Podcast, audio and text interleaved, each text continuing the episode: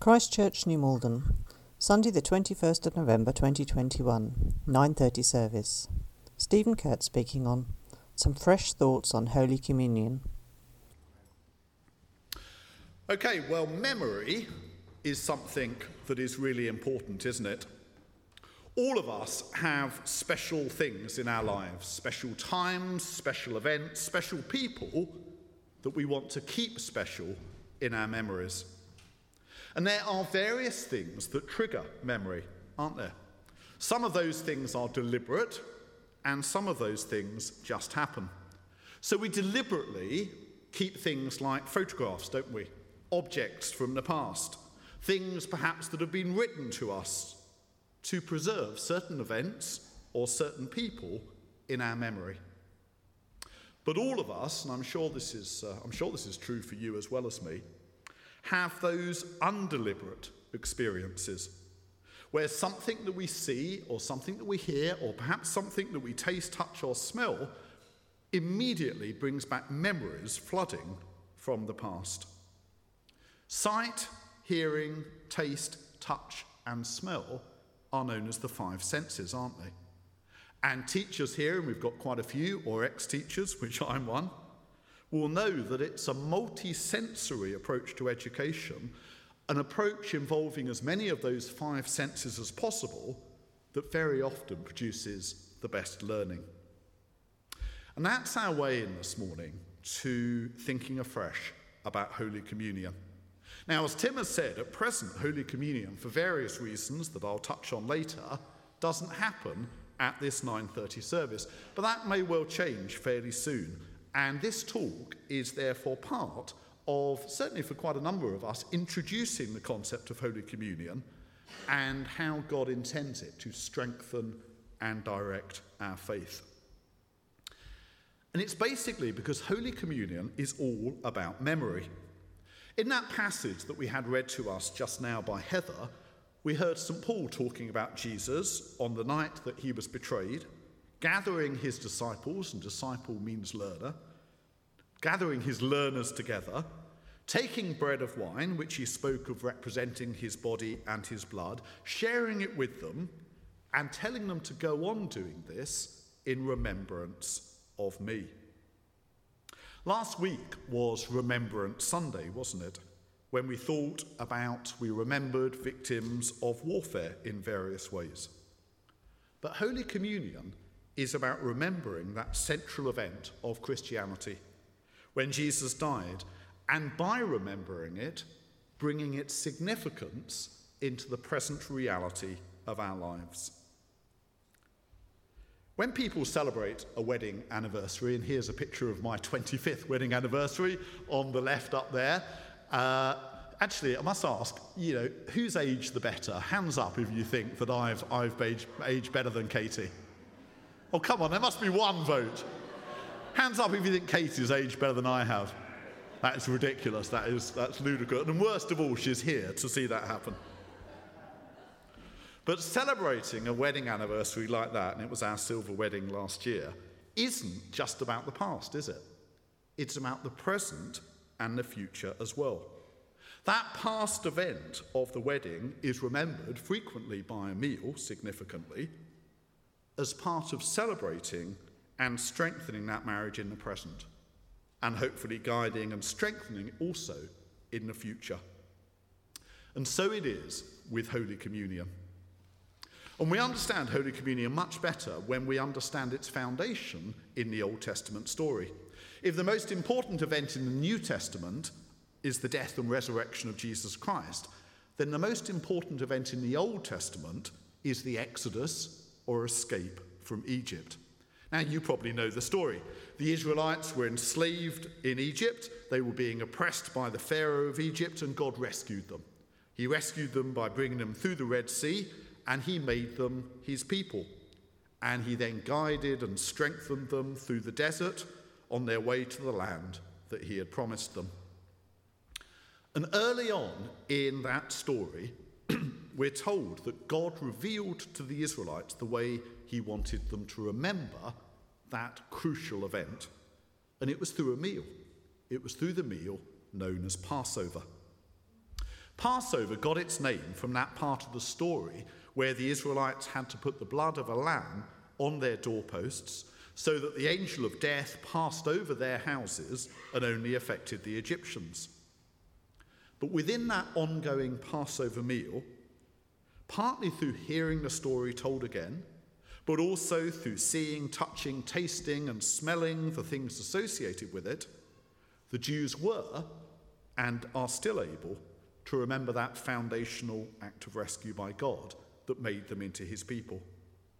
And just like a wedding anniversary meal, the Passover meal looked back in order to strengthen that relationship in the present and to guide its future. And for Jews, that latter reference to the future has always been particularly important.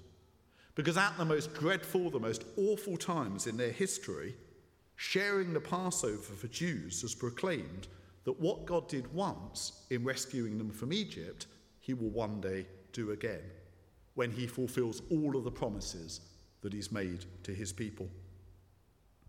Now, Jesus was a Jew, wasn't he? And that's why, like other Jews, he'd travel once a year to Jerusalem to celebrate the Passover. And it was a time when the occupying Romans always got very nervous. They were always concerned about trouble because they were only too aware that the people that they were occupying were celebrating a festival of liberation. And that had massive implications, as I say, for the present and the future as well. So, Passover was a very turbulent time in Jerusalem. But the final time that Jesus travelled from Galilee in the north to Jerusalem in the south for the Passover was different. It was different because Jesus had come to realize that God was calling him to be the means of an even greater rescue. The Exodus had rescued the Israelites from Egypt and the evil of Pharaoh's oppression, but now it was time for the whole world to be rescued from the oppression of evil itself.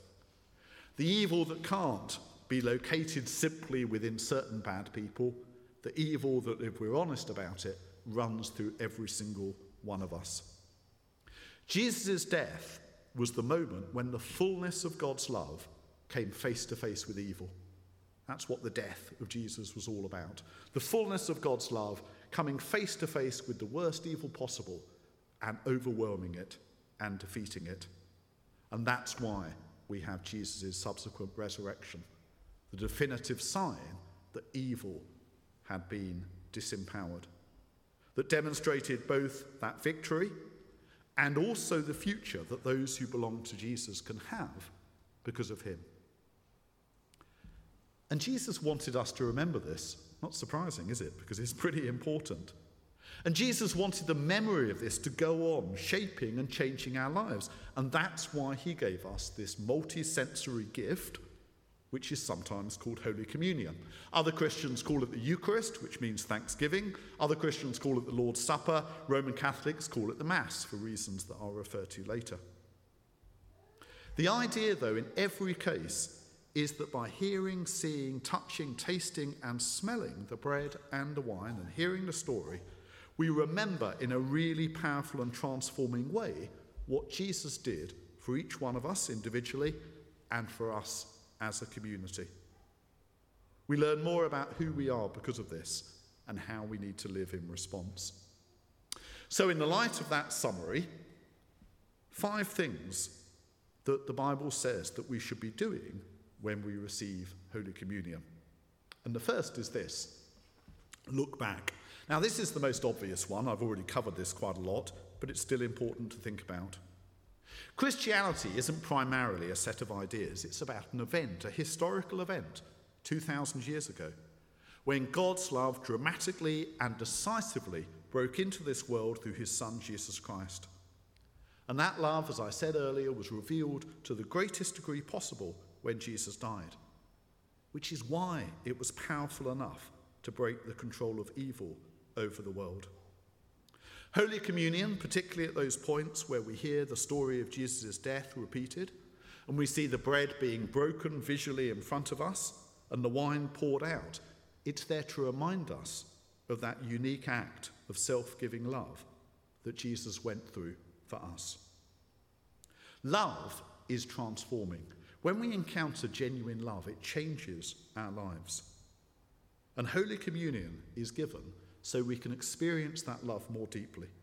So we can look back and remember in a way that really grasps us and really transforms us this incredible act of love that God performed in Jesus Christ for every single one of us. And the communion liturgy that we use at 11 o'clock and we'll use here if we introduce Holy Communion says this, and I've highlighted the bits in yellow because the older I get, the more meaning these words have to me. Draw near with faith, receive the body of our Lord Jesus Christ, which he gave for you, and his blood, which he shed for you. Eat and drink in remembrance that he died for you, and feed on him, feed on him in your hearts with thanksgiving. One of St. Paul's most moving statements is where he talks about living by faith in the Son of God who loved me, he says, and gave his life for me. And Holy Spirit, Holy Communion is given so that we can look back in a similar way and it can become really personal to us and we can become transformed by this reminder of God's huge love for us. So that's looking back. Another uh, less obvious part of Holy Communion, but still important, is to look forward. After Paul quotes those words of Jesus about doing this in remembrance of him, St. Paul says this For whenever you eat the bread and drink this cup, you proclaim the Lord's death until he comes. And Jesus himself, in Luke's account of the Last Supper, said this at, uh, before he took the cup I will not drink again of the fruit of the vine until the kingdom of God comes. Holy Communion, as well as looking back, has a vital forward looking dimension as well. And this makes greater sense when we remember that the goal of the Bible is new creation. There's a verse that occurs a couple of times in the Old Testament that speaks of a day when the whole world will be filled with the knowledge of the glory of the Lord as the waters cover the sea. And according to the New Testament, both the risen Jesus and the Holy Spirit are the first fruits of this new creation. And therefore, when we receive the bread and the wine that represent the risen Jesus, the Holy Spirit gives us a foretaste of that new creation that God has promised us. And just as when the Israelites in that old story from the Old Testament were traveling through the desert and God provided them with heavenly food, manna from heaven, and quail in the desert, so Holy Communion is intended to be similar. Supernatural food and drink, in one sense, just ordinary bread and wine, but filled with God's presence in a special way that sustains and nourishes us on our way to the inheritance of the new creation that God has promised us. So, looking back, looking forward, but another part of Holy Communion is that we're meant to look inward. And this was a particular emphasis of that passage that Heather read earlier. Christianity rests on what God has done for us in Jesus Christ. It rests upon His grace rather than anything that we do. But it's also true that repentance, being determined to turn around, turn from our sin, and to allow God's Holy Spirit to shape and change us, that's a vital part of receiving God's grace. And that's why an important part of Holy Communion is confession. That encouragement that we're given to examine our hearts and what needs to change to put us in a right relationship with God. Confession tends to be a private thing between us and God within Protestant Christianity. Now, that's got the strength of showing us that we can go directly to God, but it's got the weakness that we can sometimes be letting ourselves off the hook rather than really confessing our sins. And that's why it is sometimes good and really powerful for us to make a confession of sin to someone else that we really trust. Can be a member of clergy, but it doesn't have to be. If there's another Christian who we really trust that we can make a confession of sin to, very often that can be incredibly liberating. And it can be a way of really assuring us that that sin has been taken away and we can renew our relationship with Jesus Christ, symbolized by the gift of Holy Communion. And closely linked to this and a particular emphasis of that passage that we read earlier is actually the next thing, which is looking around. When St. Paul, in that fairly stern passage, speaks to the Corinthian church about examining themselves before they take Holy Communion, the major thing that he's actually speaking about is their relationships with others within the church. One of the big problems in the church in Corinth were the divisions in it between rich and poor. And Paul is emphatic that if people receive the bread and the wine without being bothered about the unity of the body of Christ that they're eating, then they're eating judgment upon themselves. Holy Communion, in other words, isn't just powerful in a positive sense. If it's taken in the wrong spirit, it can be just as powerful in a negative sense. It's something that we're given, you see, not just to bind us closer to Jesus, but to bind us closer with one another as well. And that corporate sense, that sense that we're brothers and sisters, really what I referred to earlier when I gave that sad notice earlier, that is a crucial and indispensable part of what Christianity is all about. And communion is given to strengthen those bonds between us because families eat together, don't they? And that's what communion is given to bind us together as a family that eat together, and therefore the spirit in which we relate to other members of the church family is seen as a really crucial part of it. And finally, when we receive Holy Communion, we're also meant to look outward. The whole point of God calling us to be part of his family is so that we can be his ambassadors, we can be his missionaries to the rest of the world. God doesn't call us to be a holy huddle, a little club. He calls us to be a missionary organisation to New Malden. And the whole reason why God nourishes us through the gift of Holy Communion is to equip us for that task. St. Paul says in his letter to the Ephesians that the Christian struggle is against the spiritual forces of evil in the heavenly realms. I think we've got the words to that, haven't we? Yeah, there they are. He said, Our struggles not against flesh and blood, so it should say our, not out, but against the rulers, against the authorities, against the powers of the dark world, and against the spiritual forces of evil in the heavenly realms. Paul says we're involved in a spiritual battle, and it would be pretty unfair if we were up against the forces of evil with nothing other than our own sort of natural skills or abilities.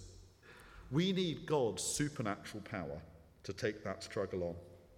And Holy Communion is intended to be part of this. Roman Catholics call communion the Mass because the last line of its Latin liturgy is ite missa est, which speaks of being sent out by God into the world. And the Anglican liturgy ends in a similar way with go in peace to love and serve the Lord. We must never forget that every blessing that God gives us, including Holy Communion, is intended for the purpose not of just sort of helping us, but equipping us to be God's light, God's love in the world. Now, of course, all of this, and you might wonder uh, this throughout this talk, all of this begs the question why don't we have Holy Communion at this 9:30 service? Well, the answer certainly so far is this. It's basically because of our children. Because of its multi-sensory nature, using sight, hearing, touch, taste, and smell, Holy Communion is just made for children. Just, you, if you wanted to invent something to teach children about the death of Jesus, you couldn't do better than come up with Holy Communion. And yet, the Church of England, in its wisdom, says that for children to be able to receive Holy Communion, even when they're baptized, they basically have to be over seven years old. I have to check up on their understanding, something I never have to do with adults. I have to send their name to the bishop and they basically have to prove that they deserve something that should be theirs by right. Infant baptism, which shows that the very youngest members of Christchurch here are full members of the church. They're not members in waiting, they are full members. That's core to this 9:30 service, isn't it? Being a shush-free church is all about saying to our youngest members, you are full members. You don't have to wait. You're full members from the word go. And the arguments for giving children the sacrament of baptism and then denying them the sacrament of Holy Communion are really pretty much non existent. So it is going to take some working out. I think it is time that we moved to having Holy Communion as part of this 9:30 service. And at the moment, the non-presence of Holy Communion within this service is a definite weakness of it.